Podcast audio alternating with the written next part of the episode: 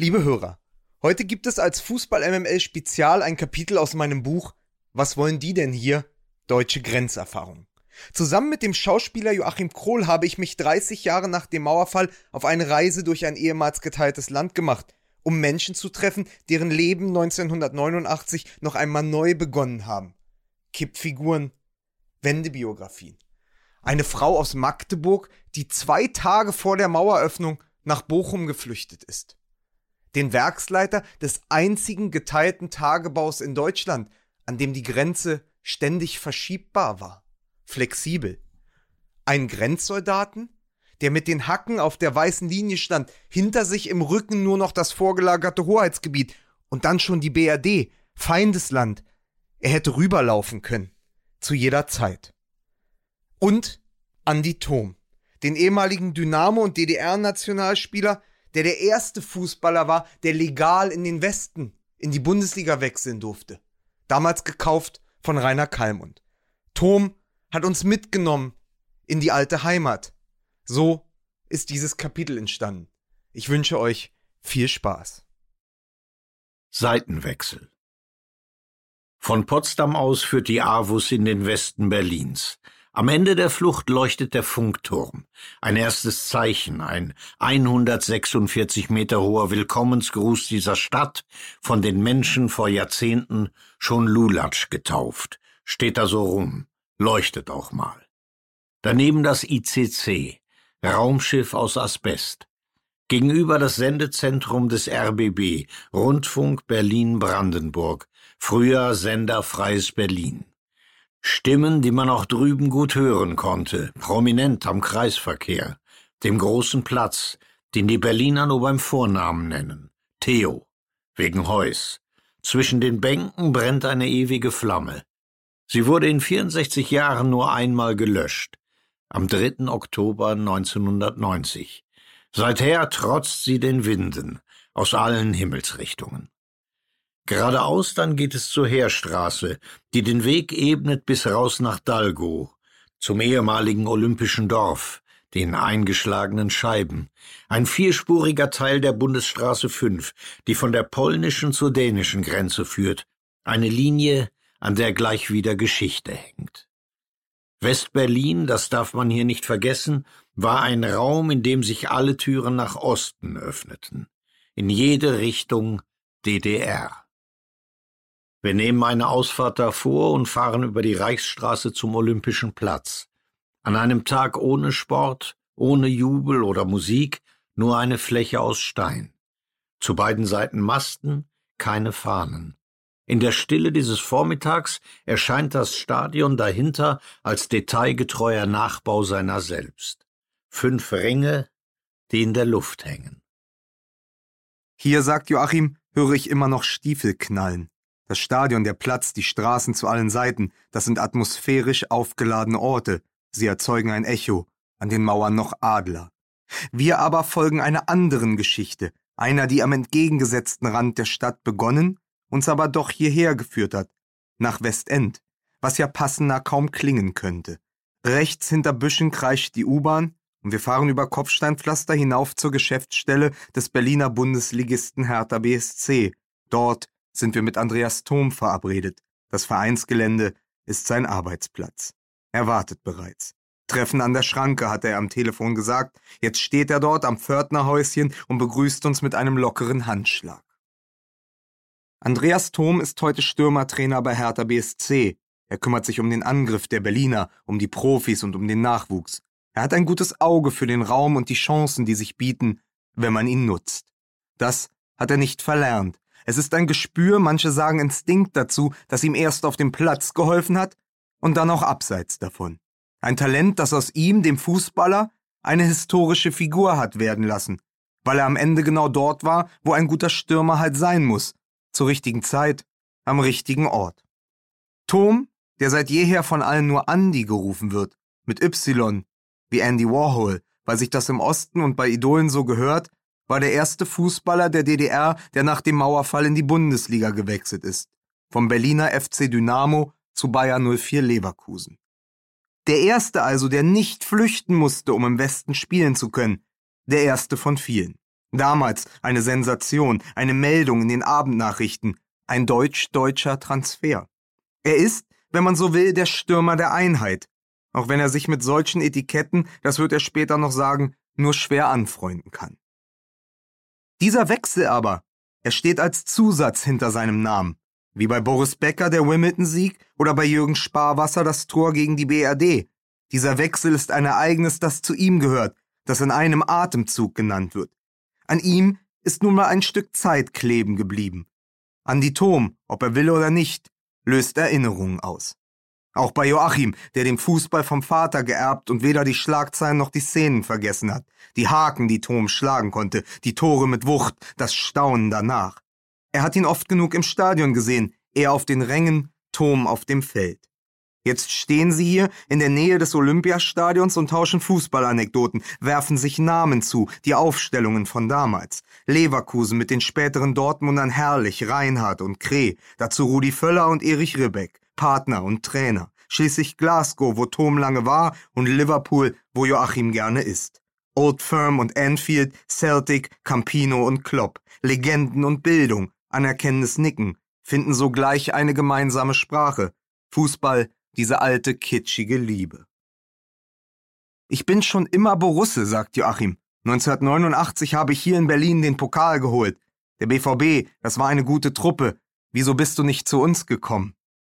Es ist eine vergebliche Frage, eine Spielerei, weil es die Wunschelf doch nur im Konjunktiv gibt.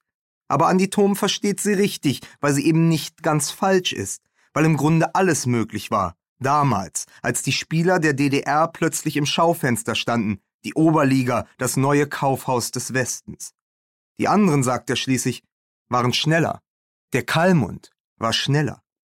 Damit beginnt die Geschichte seines Wechsels. Damit tauschen wir die Wagen, nehmen jetzt seinen und begeben uns gemeinsam auf eine Fahrt vom tiefsten Westen in den echten Osten, auf der uns Andi Thom nun erzählen möchte, wie er überhaupt vom Osten in den Westen gekommen ist.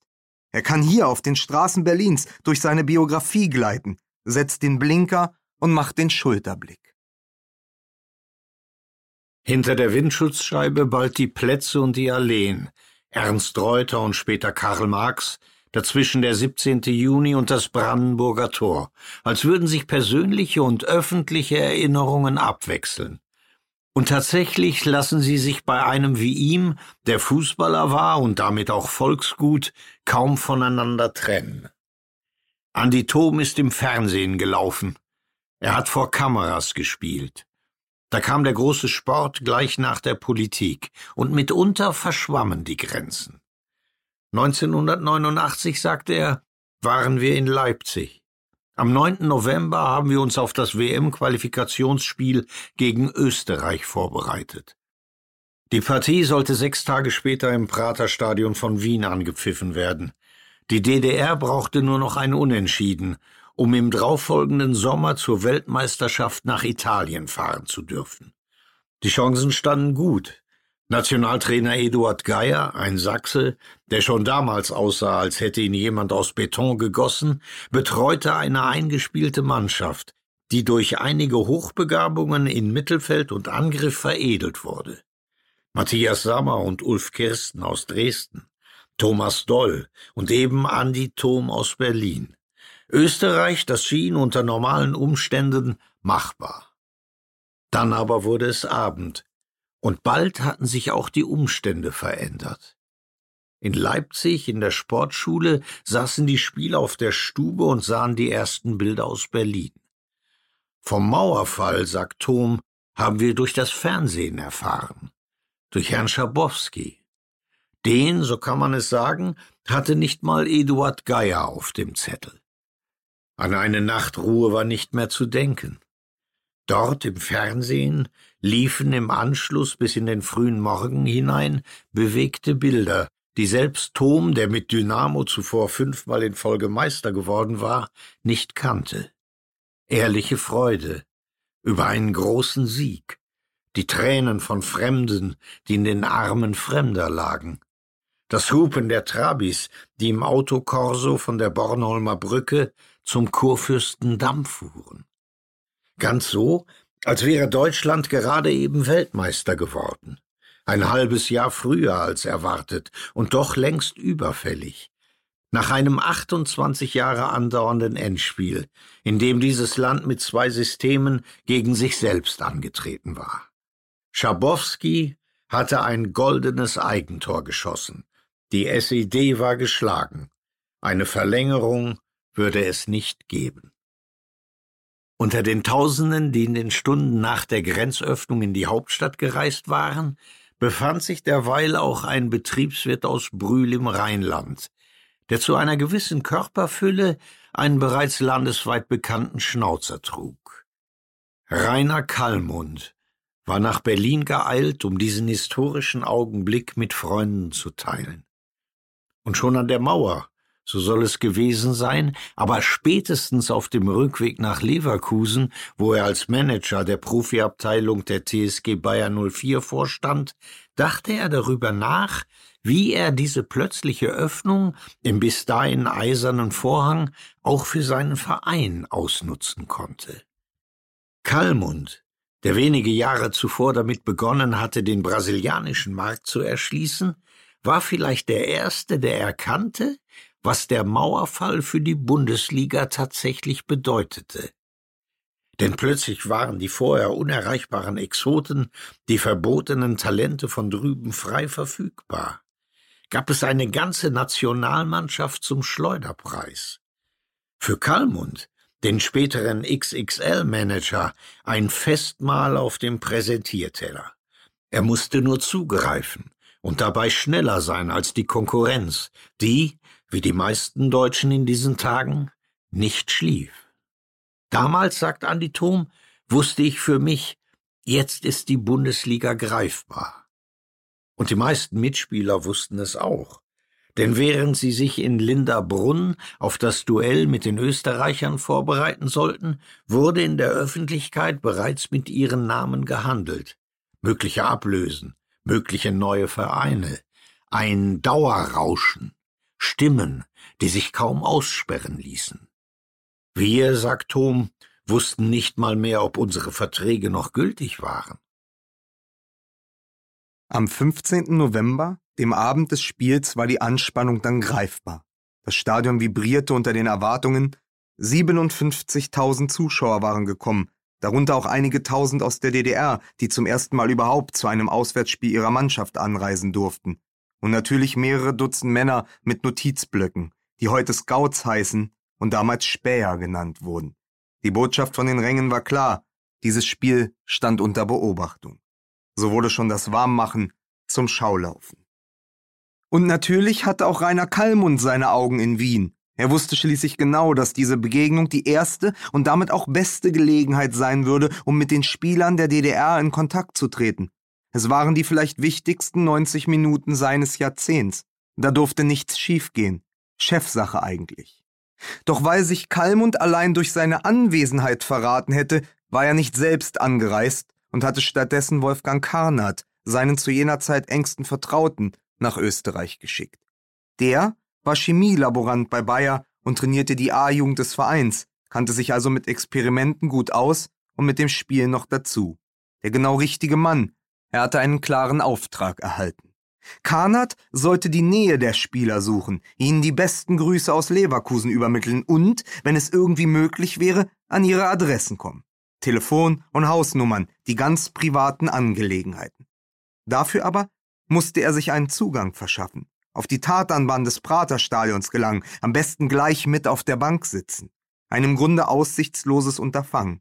Aber Karnat, den Kalmund in den vielen Interviews seitdem als echtes Schlitzohr bezeichnet hat, ließ sich selbstverständlich etwas einfallen.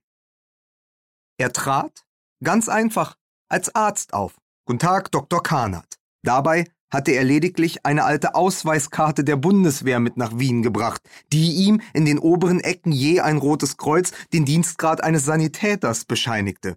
Aber die Tarnung hielt, und er schaffte es, pünktlich zum Anpfiff an allen Kontrollen vorbei in den Innenraum des Stadions, wo er sich, dem Vernehmen nach, als Fotograf ausgab. Und während die Mannschaft der DDR auf dem Feld durch drei Gegentore ihre letzte Chance verspielte, schlich Karnat um die Ersatzbänke herum und lauerte auf seine. Sie kam kurz vor dem Ende des Spiels, in der 79. Minute. Als Matthias Sammer vom Feld geholt wurde, setzte sich auch Karner zwischen die übrig gebliebenen Ersatzspieler der DDR. Nach dem Abpfiff dann ließ er seine Tarnung fallen.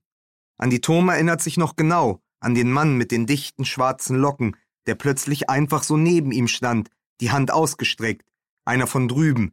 Er hatte ihn noch nie zuvor gesehen.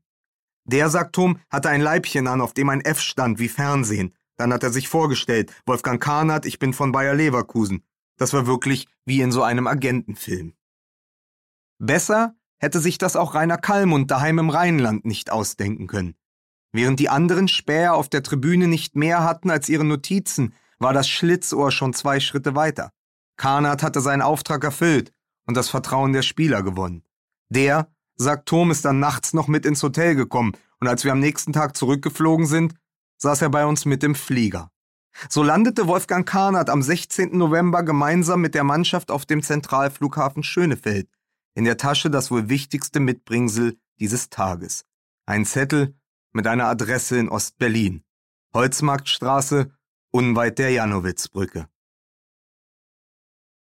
Da, sagt Andi Thom im Auto, fahren wir jetzt mal hin.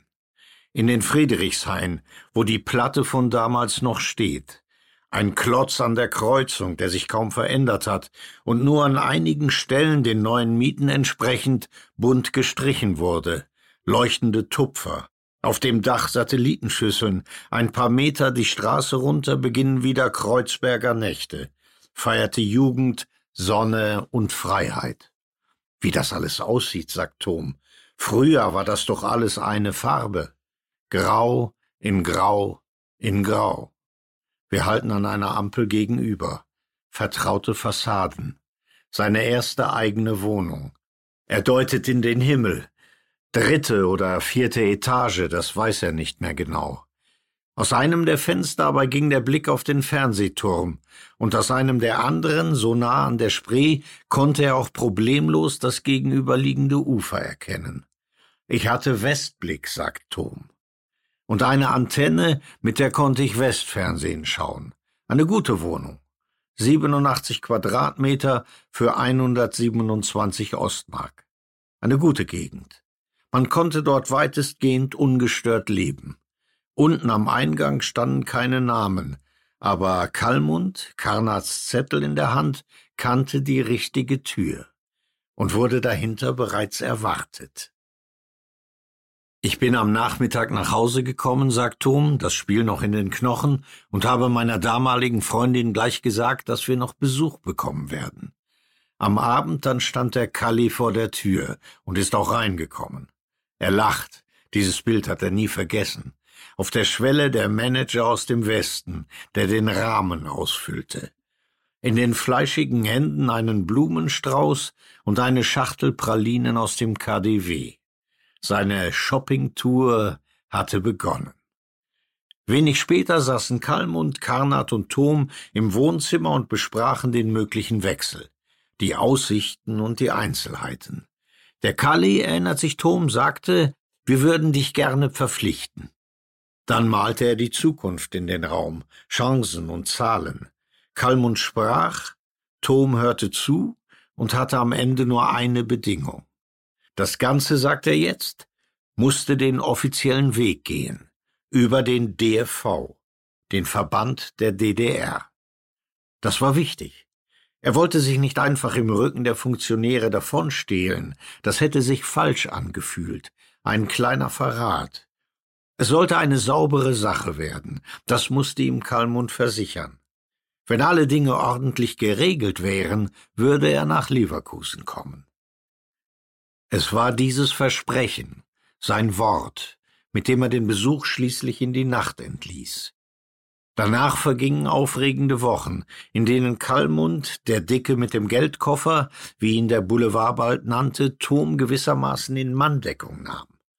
Als der Stürmer Ende November 1989 nach Köln flog, um sich in der Sportsendung Anpfiff den Fragen von Uli Potowski zu stellen, saß auch der Manager in der Maschine. Er hatte Toms Abflugzeit herausfinden lassen und war noch am frühen Morgen vom Rhein an die Spree gereist. Ein Hinflug Allein des Rückflugs wegen, für diese eine gemeinsame Stunde an Bord, in der Kalmund sein Angebot ganz in Ruhe, seinen schweren Arm auf der Schulter des Spielers erneuern konnte. Ein Riesenaufwand. Er sollte sich auszahlen. Bald lag auch das versprochene Schreiben beim DEV, waren also die wichtigen Leute informiert. Das, sagt Tom jetzt, ging alles über Jörg Neubauer. Der war Pressesprecher des Verbandes und ebenfalls zur richtigen Zeit am richtigen Ort. Neubauer hatte Wochen zuvor, einer Ahnung folgend, noch die neuen Verträge aller Oberligaspieler formuliert, stapelweise, und so überhaupt erst eine Grundlage für geregelte Verhandlungen geschaffen. Alles lief jetzt offiziell, und Tom hielt Wort. Am 13. Dezember 1989, gerade einmal 34 Tage nach dem Mauerfall, wurde der Wechsel bestätigt. Deutscher Rekord, schrieb die Bild. Leverkusen zahlt für Tom fünf Millionen, davon eine Million in Arzneien, der große Bayer-Coup. Thom wäre damit der teuerste Spieler gewesen, der je innerhalb Deutschlands transferiert oder wie er sagt, delegiert wurde.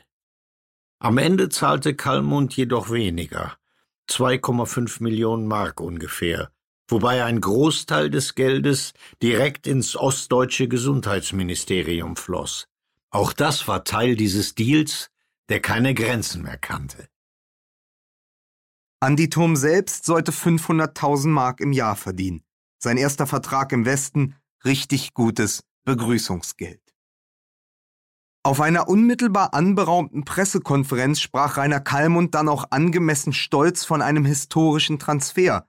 Die Fotografen drückten hundertfach auf ihre Auslöser und Andi Thom saß etwas verloren inmitten des Trubels. Er trug einen dunklen Pullover und dazu seinen Haarschnitt, den er schon immer getragen hatte. Es war eine Frisur wie die 80er Jahre, dieses Jahrzehnt, aus dem er gerade gekommen war. Vorne eher kurz und hinten ziemlich lang. Tom lächelte schüchtern. In der aktuellen Kamera war der Wechsel eine der Nachrichten des Tages. Da lief er wieder im Fernsehen. Noch vor dem Wetter. Hoch Andi. Es zog nach Westen. In Leverkusen sollte es stürmisch werden. Damals, sagt Andi Thom, hat sich ein Traum erfüllt. Dann verlassen wir gemeinsam die Stadt. Über den Ring raus nach Brandenburg, wo das Dorf seiner Kindheit liegt, Herzfelde, Heimat. Da fing es doch an. Wir wollen jetzt, sagt Andi Thom, erst die Toten und dann die Lebenden besuchen. Das Grab des Vaters, die Datsche der Mutter.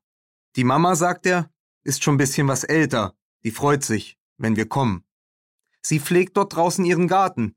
Sicher gibt es Kaffee und einen Schwank DDR. Und so steuert er seinen Wagen auf die Karl-Marx-Allee Richtung Frankfurter Tor, von weithin sichtbar die Zuckerbäckertürme, die immer schon das Ende der Stadt ankündigen. Die Prachtstraße, sagt er. Hier sind wir als Peoples immer lang marschiert. Rotes Halstuch, blaues Halstuch, das volle Programm. Und er zeigt nach rechts auf die ausladenden Schaufenster einer Buchhandlung, die viele nur kennen, weil einst Ulrich Mühe davor stand. Die letzte Szene aus das Leben der anderen. Da sagt er, habe ich immer meine Bücher gekauft. Dann, langsam aber deutlich, wird die Stadt weniger, verschwinden die Altbaufassaden, abgelöst von Lichtenberger Plattenbauten, mit Dschungeln bemalt, und Tankstellen, die hinter Tankstellen auftauchen, bleifrei und trist. Links geht es in die Gärten der Welt, geradeaus immer auch nach Hoppegarten, Rennbahngemeinde. Andi Turm ist diesen Weg nach Hause schon hunderte Male gefahren. Joachim aber sieht ein Berlin, das er nicht kennt. Ab hier, sagt er nun, wird es schwierig. Die Ostbezirke sind blinde Flecken auf meiner Landkarte. Mit dem Tagesvisum durftest du ja nicht über den S-Bahn-Ring hinaus. So ist Ostberlin für ihn noch immer eine fremde Stadt. Und Andi Thom nickt. Ihm ging es da ähnlich, nur andersherum. Westberlin, sagt er jetzt, habe ich das erste Mal so richtig 1998 gesehen. Da ist er zu Hertha gewechselt, zur alten Dame nach Charlottenburg, neun Jahre nach der Wende. Eine lange Zeit, für einen eigentlich kurzen Weg. Doch lag damals, 1989, zwischen Ost- und Westberlin eben erstmal eine neue Herausforderung. Das Rheinland, Ulrich-Haberland-Stadion. Dort wartete der Dicke und die Koffer waren gepackt. Da, sagt er, bin ich nur einmal kurz rüber, Begrüßungshuni abgeholt und dann direkt nach Leverkusen. Ein harter Schnitt. Mit dem Umzug hatte er auch seine Jugend hinter sich gelassen. Tom, gerade 23 Jahre alt, war plötzlich Hoffnungsträger, Symbol, große Erwartungen, große Entfernungen. Am Anfang, sagt er, hatte ich ständig Heimweh. Heimweh nach Berlin und auch Heimweh nach der DDR. Leverkusen, Bayer, das war ein Kulturschock. Bayer, sagt Joachim, das war doch auch Kapitalismus pur. Und Tom lacht, genau. Leverkusen und Ostberlin, das waren zwei verschiedene Welten. Ich wusste aber, warum ich dorthin gegangen bin. Ich bin anpassungsfähig. Ich habe mich schnell eingelebt. Auf dem Platz 105 mal 68 Meter war er gleich wieder zu Hause. In seinem ersten Spiel für Leverkusen am 17. Februar 1990 schoss er auch sein erstes Tor. Andi Thom hatte die Systeme gewechselt, die Funktionäre. Die Regeln aber waren die gleichen geblieben. Er war aus einem Land gekommen, in dem die Vereine Stahl oder Motor hießen, Vorwärts, Dynamo oder Wismut. Die Mannschaften dort waren auch die Mannschaften der Betriebe, volkseigene Kader. Er hatte für den BFC gespielt, einen Club, bei dem Erich Mielke auf der Tribüne saß und von dort oben die Schiedsrichter beobachtete so lange, bis sein Club gewonnen hatte. Jetzt spielt er bei einem Verein, der das Bayerkreuz auf der Brust trug und dessen Mannschaft von den Leuten Werkself genannt wurde. Hinter dem Stadion lagen die Labore. Dort wurde das Geld für den Fußball verdient. Vom Stasi-Club zum Pillenverein, sagt Tom. Wieder lacht er. So war es nun mal. Politik und Wirtschaft. Er kannte das Spiel. Dann laufen die Stromtrassen über die Felder, werden aus Bäumen wieder Alleen. Da, sagt Andi Thom, ahnst du nicht mehr, dass du eine große Stadt im Rücken hast. Und es geht nun schnurstracks, sagt man hier, einfach geradeaus. Noch mehr Tankstellen, wieder Fastfood-Restaurants, wieder Autoplätze, die Möbelhäuser und die Discounter dazu. Die bunten Tüten und die Leuchtreklamen der Peripherie. Bis ein Muster zu erkennen ist. Die Zeichen der Zeit. Nächster Ort Vogelsdorf, rechts der nächste Baumarkt mit Gartencenter, dahinter Schonungen, Baumschulen, Grüner Daumenkino. Zieht alles vorbei. Dazwischen Fernfahrerhotels mit Bett und Dusche. Danach doch schon die ersten Dörfer. Warte ab, sagt Tom. Das wird noch besser. Gleich wird es noch mal ganz anders. Hinter der nächsten Kurve Herzfelde, was ja gleich groß klingt, nach der ersten Liebe im Bauernstaat. Das, sagt er, ist tiefster Osten. Aber es ist ausreichend. Das Dorf an der Müllverbrennungsanlage, Industriekraftwerk Rüdersdorf, die gigantischen Silos, die Schläuche und Schornsteine, auch sie wecken Erinnerungen an einen anderen Himmel. Hier, sagt Tom, war der Nebel. Hier hat es immer nur geschneit. Das war das Zementwerk, der Qualm. Nur wenn der Honecker kam, haben sie die Schornsteine abgestellt und die Bäume mit Wasser abgespritzt, damit sie schön grün waren. Pionierarbeit für den Staatsratsvorsitzenden. Dann waren die Straßen sauber und die Luft war es auch, aber an allen anderen Tagen fiel falscher Schnee, graue Flocken. In Herzfelde, da war auch im Frühling noch Winter, im Sommer schon wieder Herbst. Als wären die Jahreszeiten in der DDR einfach ineinander gelaufen, schmutzige Schlieren. Der Rauch, sagt Tom, der ist durchs Dorf gezogen und auf den Dächern lag der Staub. Kindheitserinnerungen, in denen sich auch Joachim wiederfindet. Bei uns, sagt er jetzt, hast du die Wäsche aufgehängt, die frischen weißen Bettlaken, und die waren gleich wieder dunkel. Da hast du mit der Hand über das Fensterbrett gestrichen und die Fingerkuppen wurden schwarz. Hier sagt Tom und lacht, waren sie weiß. Vielleicht ist auch das ein Unterschied. Längst vergessen unter der Asche der Jahre. Und wir fahren hinein, langsam an Fassaden entlang, die hinter grauen Zäunen von harter Arbeit erzählen, von einer Zeit, die ausschließlich in Werktagen gemessen wurde. Mein Vater, sagt Tom, hat hier in der Schlosserei gearbeitet. Schlosser, sagt Joachim, der Steiger der Ebene. Der, sagt Tom, hatte immer einen Spruch zu Herzfelde, ein Gedicht, wenn man so will. Stadt der rauen Männer, so hat er es genannt. Dann spricht er die Strophen in den Wagen hinein, am Ortsschild vorbei. Herzfelde, wo die Sonne lacht, wo man aus Männern Idioten macht, wo man Sand statt Kohle verbrennt und stundenlang zum Bahnhof rennt. Die Leute von hier, sagt Tom, fahren nach Berlin, um Arbeit zu haben, und die aus Berlin kommen hierher, um Urlaub zu machen. Damit lenkt er den Wagen vor das schwere Tor des Friedhofes und stellt den Motor ab. Es ist angemessen still, nur ganz hinten läuft ein alter Mann leicht gebückt durch die Reihen der Grabsteine. Er grüßt kurz, spricht nicht. Alte Pracht, sagt Joachim, hinter ihm die Kapelle, die Hecken gestutzt, und an die Tom holt Wasser, gießt die Pflanzen am Grab seines Vaters. Du alte Rakete, sagt er dann, es ist heiß heute, aber ich habe dir einen ganz bekannten Schauspieler mitgebracht, den Joachim Krohl, den hast du auch noch gesehen, der bewegte Mann. Er schaut Joachim an, verabschiedet sich dann von den Toten, feiert noch schön, sagt er, da oben oder da unten. Dann fahren wir zurück auf die Hauptstraße und biegen am Kriegerdenkmal rechts ab. Hinter den Feldern liegt die Datsche der Mutter, und sie steht vorne am Zaun in Schürze und Erwartung. Tom umarmt sie herzlich und geht dann durch den Garten, in dem eine Hollywood-Schaukel unter einem Apfelbaum steht, ins Haus. Die Decken sind niedrig und auf der überdachten Veranda steht ein Tisch, gedeckt mit sauberem Tuch. In einem der Regale ein Bierglas mit einem BFC-Wappen darauf, der große Schluck Erinnerung. Alles hat seinen Platz, auch die Emotionen.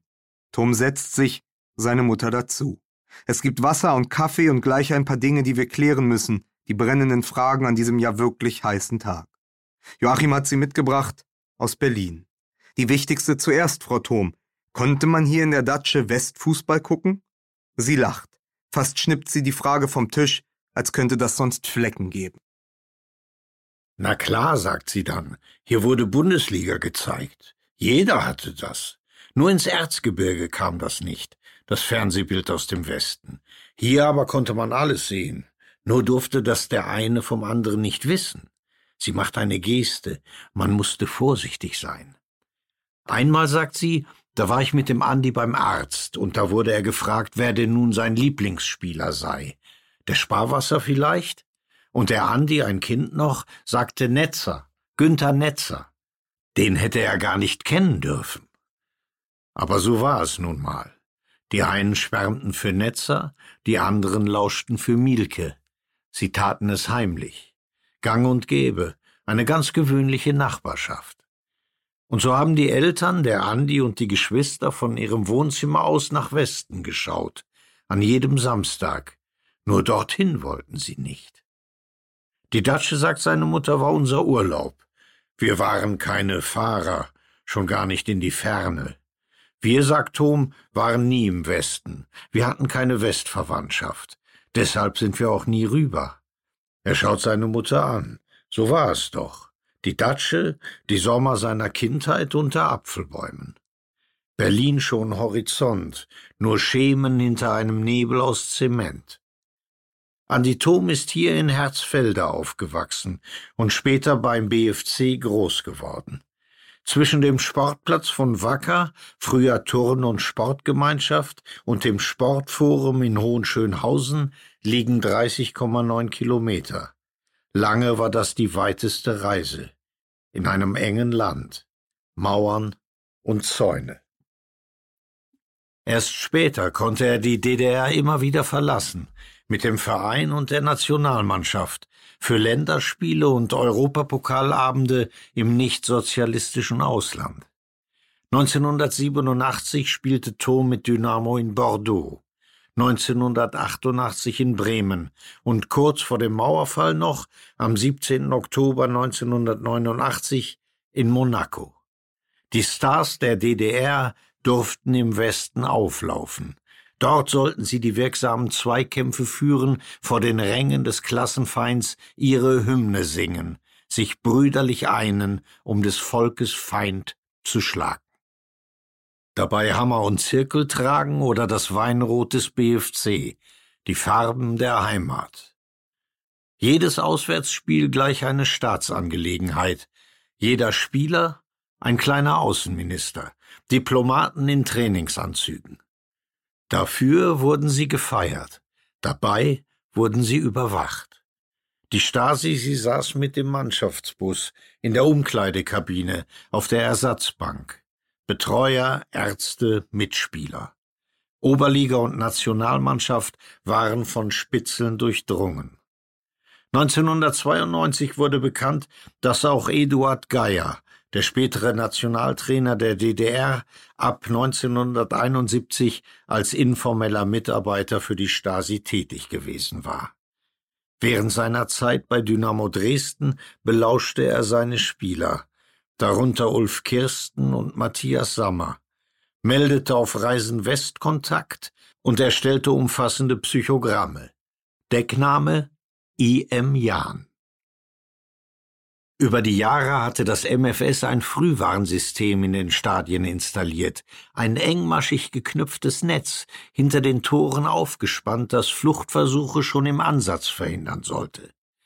Wäre doch jeder abgängige Athlet eine öffentliche Ohrfeige gewesen, eine Schwächung des Systems. Eine Offenbarung zudem, die sich die Führung der DDR nicht leisten durfte. Die Liste derer, die dennoch geflohen sind, ist deshalb auch länger, als man erwarten würde. Und es finden sich durchaus bekannte Namen darauf, selbst Helden der Nationalmannschaft oder Spieler des BFC Dynamo, Milkes Lieblinge. Der Trainer Jörg Berger zum Beispiel, der 1978 mit dem Orient Express und unter falschem Namen Gerd Penzel von Belgrad bis nach Österreich gelangt war, obwohl sich ein jugoslawischer Beamter an der Grenze vom Ersatzausweis der BRD nicht hatte täuschen lassen. Und nun, Herr Berger, das waren dessen Abschiedsworte gewesen, ein Lächeln dazu, viel Glück im Westen. Oder Falco Götz und Dirk Schlegel, damals Toms Mannschaftskameraden beim BFC, die sich 1983 ebenfalls in Belgrad während eines Stadtspaziergangs von der Mannschaft absetzen konnten. Es war die Gelegenheit für mich, endlich in Freiheit leben zu können, sagte Götz später der Welt. Solche Freude habe ich nie wieder erlebt. Und später dann Jürgen Sparwasser, der von einer Auswärtsfahrt in den Westen Januar 1988 nicht zurückkehrte. Die Anwesenheit einer Altherrenmannschaft des ersten FC Magdeburg in Saarbrücken benutzten sportfeindliche Kräfte zur Abwerbung von Jürgen Sparwasser, der seine Mannschaft verriet, schrieb die DDR-Nachrichtenagentur ADN damals. Jeder Geflüchtete wurde öffentlich geächtet. Andi Thom kennt diese Geschichten natürlich. Er war 1983 in Belgrad dabei, gerade 18 Jahre alt, und gab am Abend sein Debüt im Europapokal, eben weil Falco Götz nun nicht mehr zur Verfügung stand. Uns wurde damals gesagt, erinnert er sich jetzt, der Falco und der Dirk wären beim Klauen erwischt worden, um uns nicht zu sagen, dass sie abgehauen sind. Aber wir wussten das ja bald alle. Am nächsten Tag sind wir dann ohne Punkt und mit zwei Spielern weniger aus Belgrad zurückgeflogen. Dynamo und Mielke hatten in Jugoslawien mehr verloren als nur ein Spiel. Eine solche Schande sollte sich nicht wiederholen. Als Fußballer, sagt Andi Thom, gerade beim BFC waren wir privilegiert. Aber wir standen immer unter besonderer Beobachtung, darüber waren wir uns bewusst, und damit musste man umgehen. Die Wände, sagte er, hatten Ohren, da hatte der Kalli recht. Wanzen in den Wänden der neuen Wohnung, neugierige Insekten hinter gerade erst frischen Tapeten. Andi Thom, so viel scheint sicher, wurde nicht nur von seinen Gegenspielern verfolgt. Meine Akte, sagt er, habe ich nie angerührt. Aber wenn ich dahin gehe, das hat mir mal einer gesagt, sollte ich am besten ein bisschen mehr Zeit mitbringen. Mit seinem Wechsel hatte er schließlich auch seine Bewacher hinter sich gelassen. Leverkusen, sagt er nun, das war meine echte Reisefreiheit. Das war ein großes Glück, ein neues Zuhause weit weg von Ostberlin. Und ein paar Monate nachdem ihn Rainer Kallmund zu Bayer geholt hatte, machten sich auch seine Eltern auf den Weg in den nun möglichen Westen, um ihren Sohn im neuen Stadion zu sehen. Sie nahmen seinen alten Lader, den er in Herzfelde zurückgelassen hatte, und füllten den Kofferraum mit Kanistern, randvoll mit Benzin. Die eiserne Reserve, das war noch drin. In der DDR, sagt seine Mutter, wusste man nie, wie lange der Sprit reicht oder wann die nächste Tankstelle kommt. Und den Kraftstoff, den der Lader brauchte, den gab es im Westen ohnehin nicht. Normal, sagt Tom. Normal, sagt sie und lacht. So fuhren sie über die A2 und kamen schließlich nach Marienborn. Da, sagt seine Mutter, haben die sich den Pass angeschaut und natürlich den Namen erkannt. Tom, nun auf beiden Seiten der Grenze berühmt. Und da, sagt sie, hat uns der Grenzer gefragt, ob wir wiederkommen wollen. Was für eine Frage. Natürlich habe ich gesagt, kommen wir wieder. Das ist doch unser Zuhause. Herzfelde. Normal. Die Datsche hier hätten sie gegen keinen Koffer der Welt eingetauscht. Dann steht sie auf, muss sich jetzt noch ein bisschen um den Garten kümmern. Wie gesagt, heißer Tag. Und Andi Thom steht ebenfalls auf, um uns den Schuppen zu zeigen, hinten auf dem Grundstück. Dort drin, sagt er, steht noch ein alter Trabi, gut gepflegt. Und in einem kleinen Raum daneben hängen die Bilder seiner Karriere, ordentlich an der Wand. Toms Mutter hat sie gesammelt, aufbewahrt und gerahmt, Fotos aus der Jugend und aus Leverkusen, vorne das Porträt des Stürmers als junger Mann, im weinroten Trikot des BFC. In der Mitte von allem aber hängt ein Mannschaftsfoto der deutschen Nationalelf, aufgenommen kurz vor der Europameisterschaft in Schweden 1992. Es ist, wenn man so will, das Bild zu einem der bekanntesten Zitate der deutschen Fußballgeschichte. Gesprochen von Franz Beckenbauer in den Stunden nach seinem größten Triumph, dem Weltmeistertitel 1990 in Rom. Jetzt kommen die Spiele aus Ostdeutschland noch dazu, hatte der Kaiser da gesagt, im Taumel von Weltmeisterschaft und Wiedervereinigung. Ich glaube, dass die deutsche Mannschaft über Jahre hinaus nicht zu besiegen sein wird. Eine Prophezeiung schwer wie Blei. Sie sollte sich nicht erfüllen. Schon zwei Jahre später, im Finale von Göteborg, wurden der ersten gesamtdeutschen Mannschaft von Außenseiter Dänemark die Grenzen ihrer Unschlagbarkeit aufgezeigt.